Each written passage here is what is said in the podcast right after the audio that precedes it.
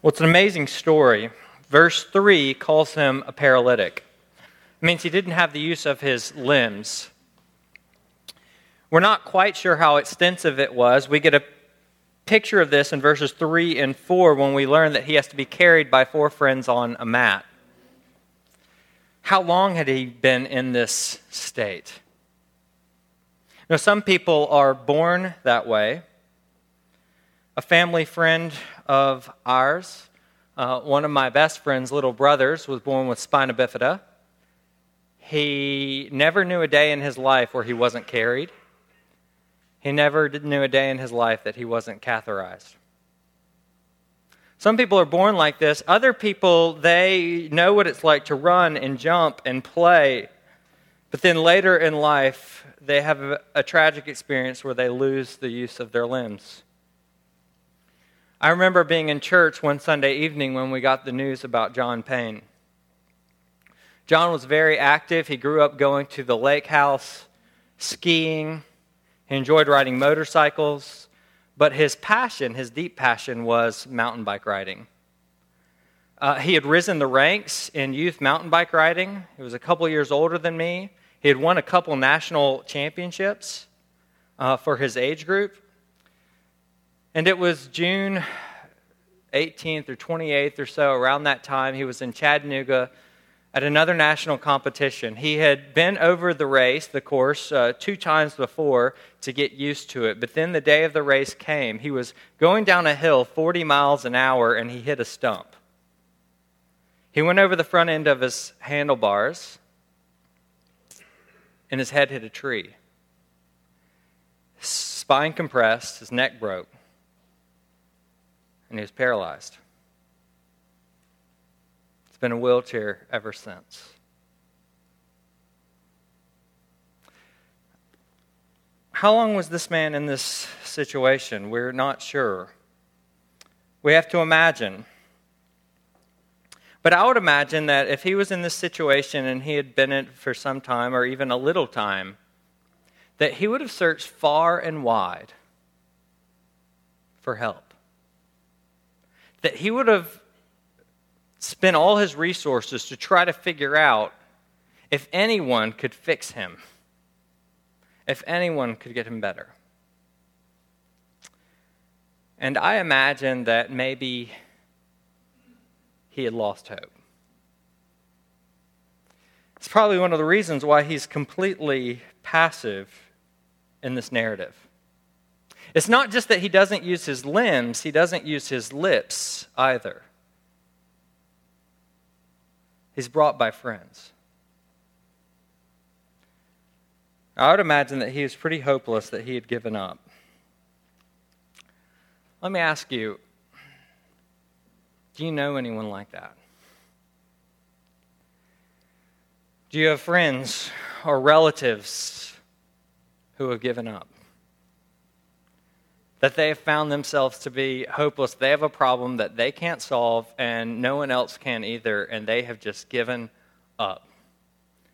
Maybe it's that they get, have given up on the possibility of finding a satisfying job. Maybe it's the possi- they've given up on the possibility of financial solvency. I'm just going to be in debt. Maybe they've given up on their health. Maybe they've given up on their relationships. That's a hard place to be in when you have a friend or a family member like that. What about you? Have you been in a place in your life where you have given up? Where you have lost hope? Let me ask you a question. What do you need when you're in that place? When you've given up on yourself, when you've given up on the search, maybe when you've even given up on God, what do you need in that place? You need a friend who hasn't given up on you. This man has friends who have not given up on him. We find that they must have heard the news about Jesus that had been spreading, this miracle worker who was spoke with authority, that he had the ability to cast out demons, and that he even healed all kinds of diseases. And the word had spread that the blind were seeing, that the lame were leaping. And so they brought their friend to Jesus. But they're not the only ones who heard about Jesus because we find in verse 2 that when they get to Jesus' house, people are spilling out the door. So there they are, four friends with their friend on a mat, and it is jam packed and they can't get in. Well, desperate times call for desperate measures. And so what they do is they figure out a way to go up onto the top of the roof. And that day, roofs were flat and they were made out of mud and sticks and um, clay and things like that, all stuck together. And they began to break up the top of that roof to dig it out. So there there is a hole in the ceiling, and they lower their friend on his mat and set him right there at the foot of Jesus.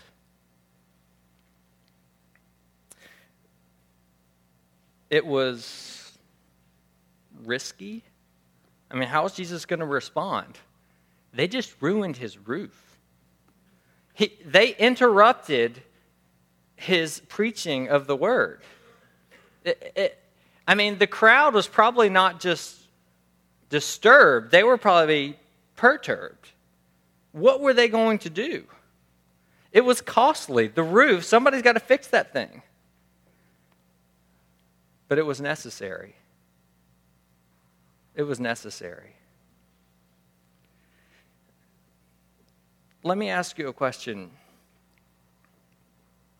Do you have friends who love you enough and believe in Jesus enough that when you are drifting, that when you are on the verge of losing hope, that when you have given up, will come and take you to Jesus? Because that's what you need. You need friends like that. I'm in a, um, a group that receives updates and, and prayer requests. It's a national group uh, from graduates from my seminary. A request came this week. Things have been really dark for us lately. I'm stuck in a spiritual desert in the middle of nowhere in isolation, and we've been besieged by an overwhelming number of insurmountable trials. I'm losing hope and my faith has been rocked more than ever before, and I've been through some hard things before. I need some kind of sign that God exists or that He cares about us at all. Please pray.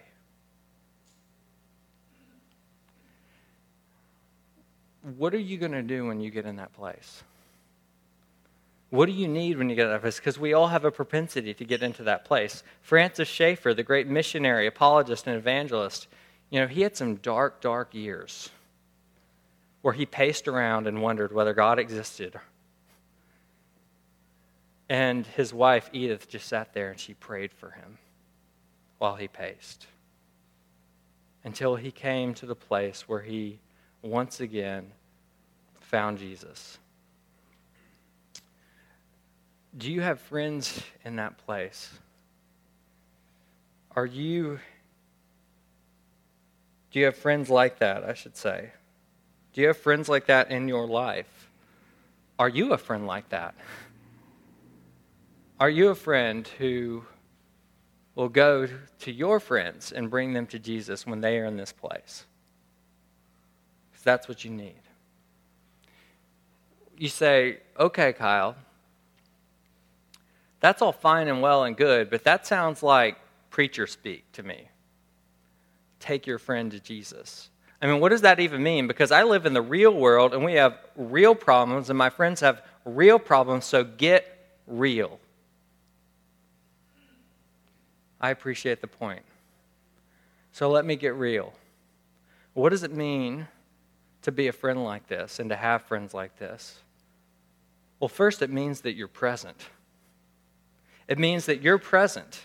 And guess what? If you're out of college, that doesn't come naturally. Once you get out of college, you don't make friends like this naturally. It has to be on your schedule. And so you can call it Friday dinner, or you can call it community group, or you can call it Bible study, or you can call it, you know, uh, beer on the porch. You can call it whatever you want, but it needs to be on your schedule. Because if it's not, it won't happen. You have to be present. You not only have to be present, but you also, if your friends get into this kind of place, you have to pursue. Because if they've wandered, if they've drifted, then the reality is, is that oftentimes when they need you the most, they want you the least. And you have to be persistent. And these men, they bring their friend to Jesus. And you also need to pray. You need to pray about how to pursue. You need to pray about how to be present. You need to pray about how to bring them to Jesus. But how do you bring them to Jesus? Well, you need to you need to be present, you need to pursue, you need to pray, but finally you need to proclaim the gospel. You know what the Bible says is that the gospel, the good news about Jesus Christ, is the power of God for salvation. And do you know why it's the power of God for salvation? Because God makes his powerful presence known in the preaching of the gospel. And so you need to proclaim the gospel to your friend. That's how you bring them to Jesus because that's how Jesus makes himself present to people in the world today. And so you need to come to your friend and you need to remind them in the midst of their hopelessness that there is hope because of a resurrection. You need to remind them in the midst of their idolatry that there is one who loves them greater than all the idols that are crushing them. You need to remind them in the midst of their guilt and their shame, which is probably what's isolating them, that Jesus' death on the cross is powerful enough to cleanse their conscience from guilt and shame. And this isn't just for the ministers, and this isn't just for the elders. This is for all of us. I was an intern in college at a church. And as an intern, I mainly used, worked with youth, but I also had to do various things um, like drag coolers around and set up events. Uh, and also, I did um, elementary, uh, elementary school kids' pool parties which was always, um, always fun and took a lot of recovery after. Well, I cleaned up the pool party and I was driving this one uh, kid home. His name was Jean Leroux IV. Jean Leroux IV was actually one of the pastors on staff's child, uh, children. I'm driving Jean home from uh, uh, Jean the fourth home from an event that was pretty far away from the church, and it had taken a while. So, uh, you know, his mom called to check in. How are things going? And I am pulling on to Poplar Avenue, a major thoroughfare in Memphis, and I'm in the turn lane. And she calls and she's like, "How's it going? Where are you guys?" And I said, "Oh yeah, we're just we're pulling we're uh, we're on Poplar right by the church, and we'll be there in a, you know two minutes." And I uh, and I hung up. And Jean the Fourth looks at me. He's like eight years old. And he says, Hey, we weren't on Poplar. That was a lie. I said, You're right, Jean. Technically, we were not on Poplar. You're right. About a minute goes by. Little Jean looks at me and he says, I'm sorry. I was being legalistic and judging you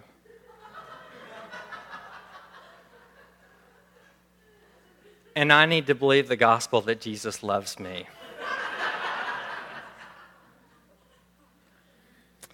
you know, we laugh. That's an eight year old reminding a 21 year old about the gospel of Jesus Christ. See, my prayer for our congregation is that we democratize and normalize the preaching of the gospel in one another's lives. That needs to happen all the time. It needs to happen from our eight year olds, it needs to happen to our 80 year olds, it needs to happen across our congregation. It needs to be something that congregants, uh, that lay people say to elders, and elders say to lay people. It needs to be something that ministers say to uh, say to children, and children say to ministers. Because we all need the gospel, because we all need Jesus. And so the question is, is do you have friends like this? This man had friends like this. Listen and hear me out. You cannot save your friends. You cannot save your relatives. You cannot fix them. But you can take them to the one who can. These friends take their friend to Jesus, and there he is, laying in front of Jesus in all his vulnerability. And what happens? Verse 5 says that Jesus looks at him and says, Son, your sins are forgiven. Now, that's a little odd. Does that strike anyone as odd? I mean, this man clearly has a problem. What is his problem? His problem is that he's a paralytic. He doesn't have the use of his limbs. He had to be taken there by four friends and lowered down through a roof. And Jesus looks at him and says, Your sins are forgiven. Now, can you imagine how he would respond? I mean, I think I would have said, Look, um, Jesus, thank you very much. But as you can see, I appreciate the assurance of pardon. But as you can see, I got serious problems here. And I need you to fix me. I heard you had power to fix me. What is going on? And Jesus says, I see your need. And I see your suffering. It's all over the floor. But I see underneath that need your deeper need. And your deeper need is not to be healed of your suffering. Your deeper need is to be cured of your sin. Now, that strikes us, I think, if we're honest with ourselves, as odd. You know, most of the time, uh, we don't like to talk about sin, and most of us, when we come to Jesus, we come to Jesus so that He can heal our suffering. But Jesus, He doesn't give us what we want, but He does give us what we need. And trust me, we all need this. I was at a concert some years ago, Josh Ritter. I love Josh Ritter. It was down in Hollywood. And as we walked into the show, there was uh, a bunch of paper, white paper, just sitting there. And people were there with pens, and they told us to take the white paper and to write our burdens on them and to make a paper airplane out of it. Well, in the middle of the show, Rainn Wilson from The Office came out. Apparently, he's good friends with Josh Ritter. And he told us that we are going to release our burdens now. And, uh, and everybody folded up their paper. And there was a countdown. And then they threw their paper into the air. And everybody just felt, you just felt this release in the room. Do you know what was happening there? People were confessing their sin. And they were looking for nothing less than forgiveness. You know, the modern church has done away with a confession of sin because, you know, that's not really seeker sensitive. People won't like it that much. But you know, if the church doesn't ritualize confession of sin and assurance of pardon, people will find somewhere else to ritualize it. Because deep down, as Patty Griffin says, everybody needs a little forgiveness. And the reality is, is that we need a lot more than a little. I was uh, reminded recently of a, a scene in the HBO very dark, like very dark, gothic, um, uh, new gothic uh, HBO series called True Detective. And I'm not recommending this because it is very dark and disturbing. Um, but there's this great scene where one of the characters played by Matthew McConaughey, a guy named Rust Cohle, He's known for his interrogation skills, and they're asking him, uh, and this guy's just a wreck of a life, but he, he's really good at, at his, inter, and his interrogation skills are really good, and they're asking him, How do you do it? And he responds, Look, everybody knows there's something wrong with them, they just don't know what it is. Everybody wants confession, everybody wants some cathartic narrative for it, the guilty especially, and everybody's guilty. And that's it.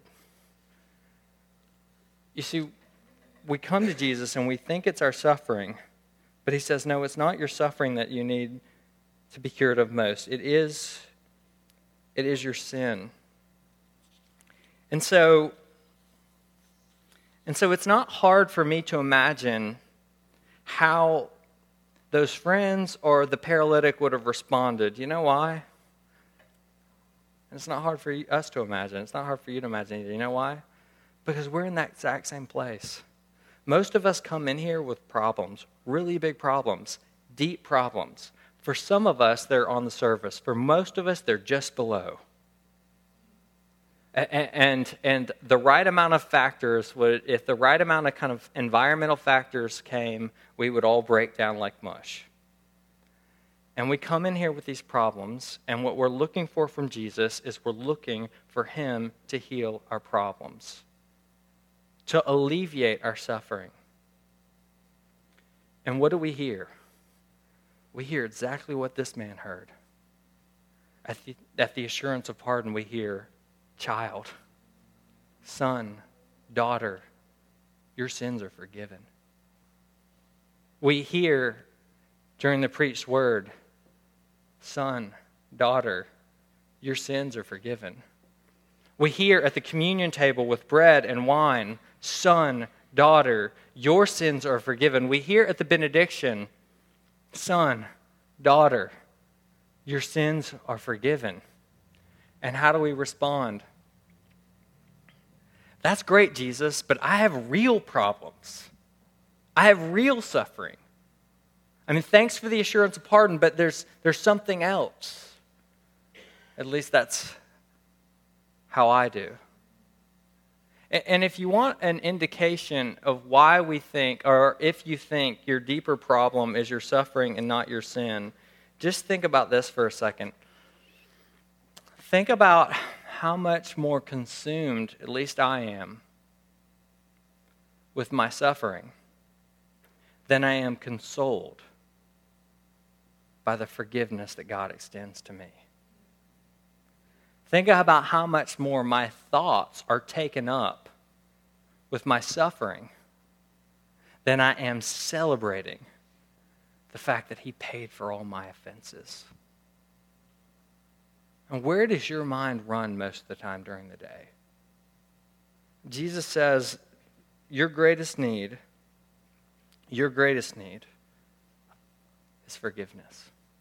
And he extends that. But here's the question Can he really forgive your sin? I mean, can he really forgive your sin? Because, you know, you, you can only forgive someone's sin if you're the one who's offended. I mean, think about it like this What if we were coming to church this morning and I happened to be walking around, kind of rehearsing my sermon in, in my head, right?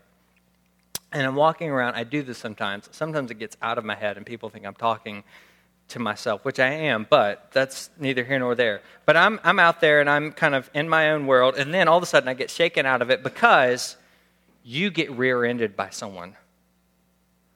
And your, your car is a mess. Like it's a wreck.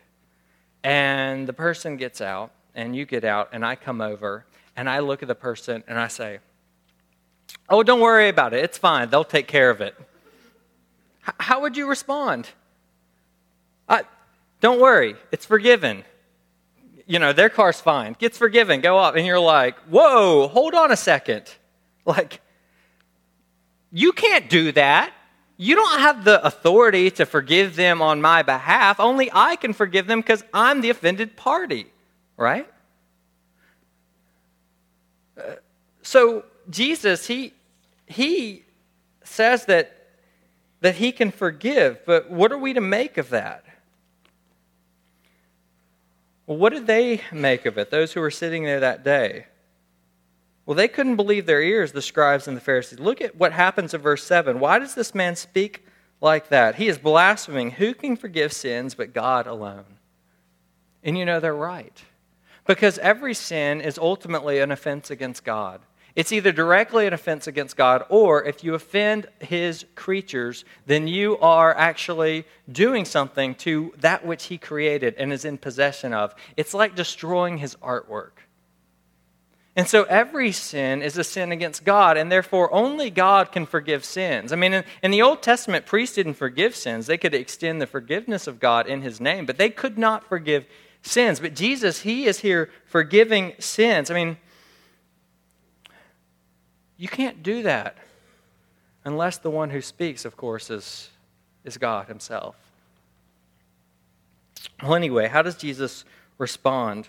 Well, he responds with some questions of his own, verses 8 and 9. Why do you question these things in your heart? Which is easier, to say to the paralytic, Your sins are forgiven, or to say, Rise, take up your bed, and walk?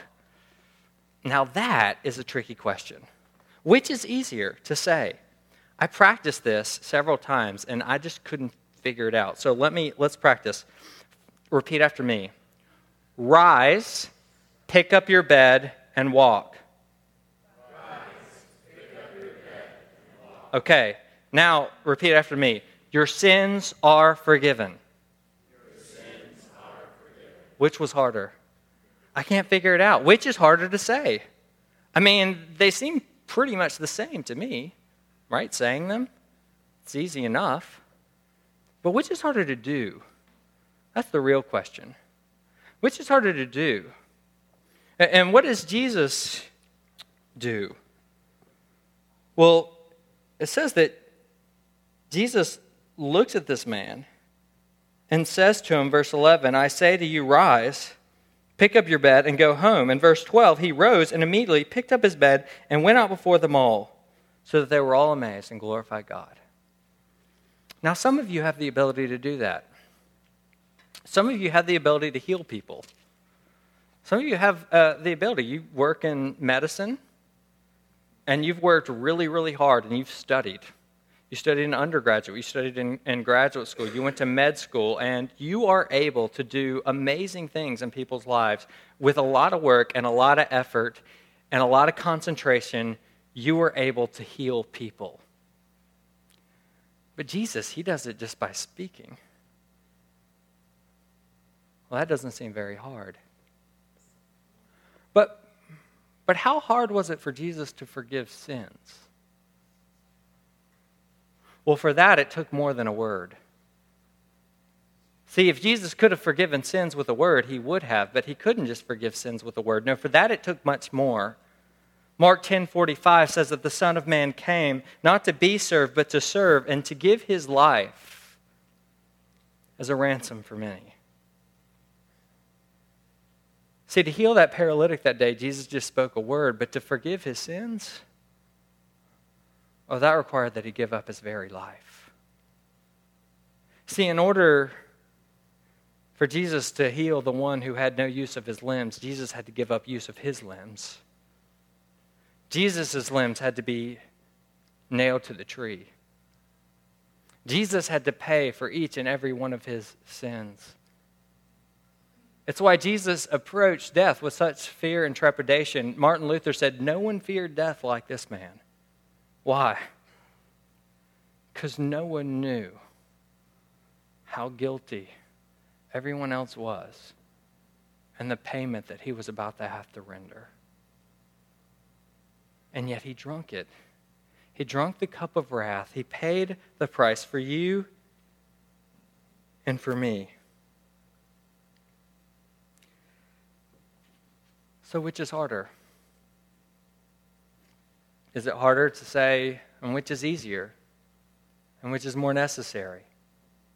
Well, however you answer that question, the two are related, Jesus says. In verse 10, he says that he heals the man that you may know that the Son of Man has authority on earth to forgive sins. Jesus says, I'm performing this work so you might know that I have the power to do another work. I'm healing him so that you might know that I can cleanse him from his sins.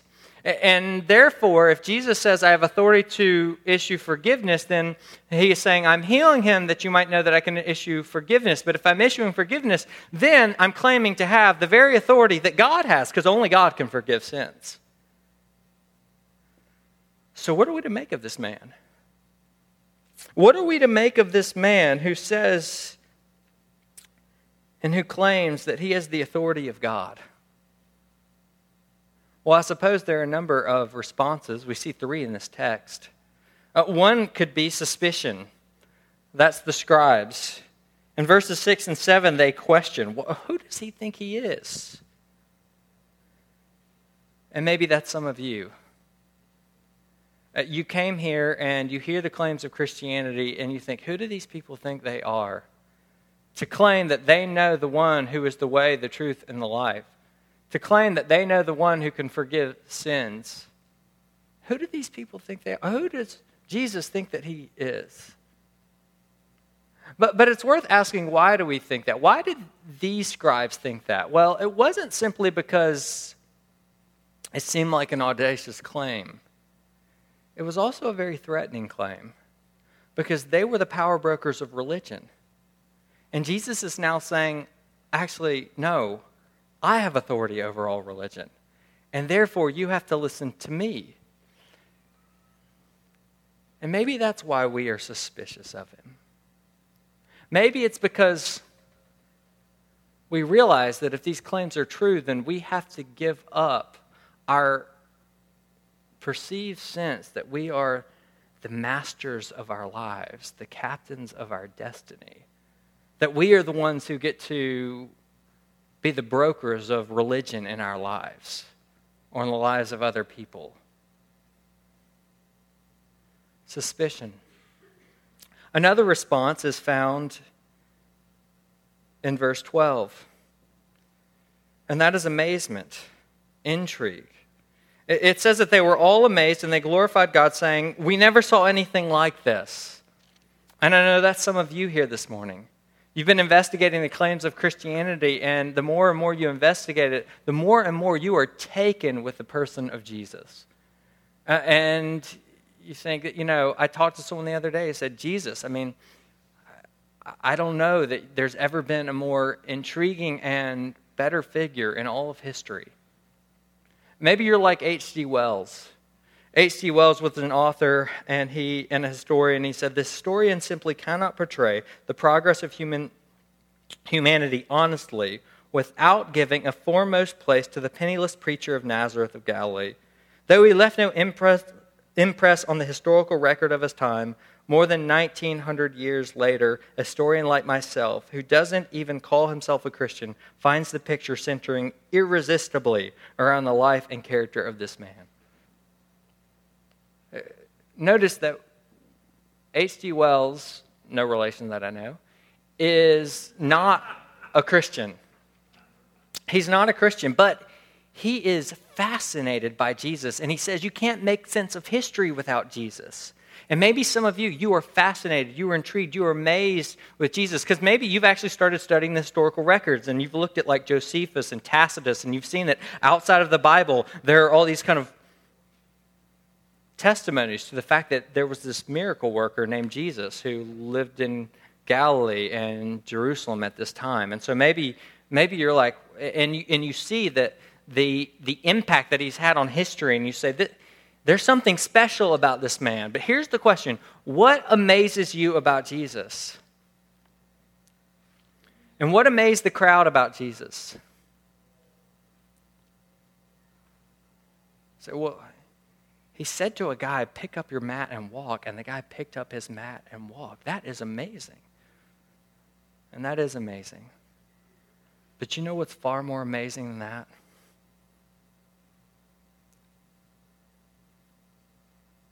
That Jesus said, Father, take this cup from me.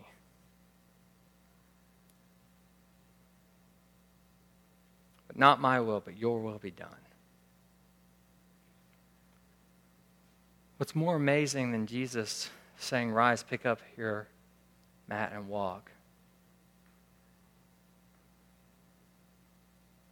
is that Jesus refused to call down legions of angels to deliver him from the cross, that he might shed his blood for you and for me.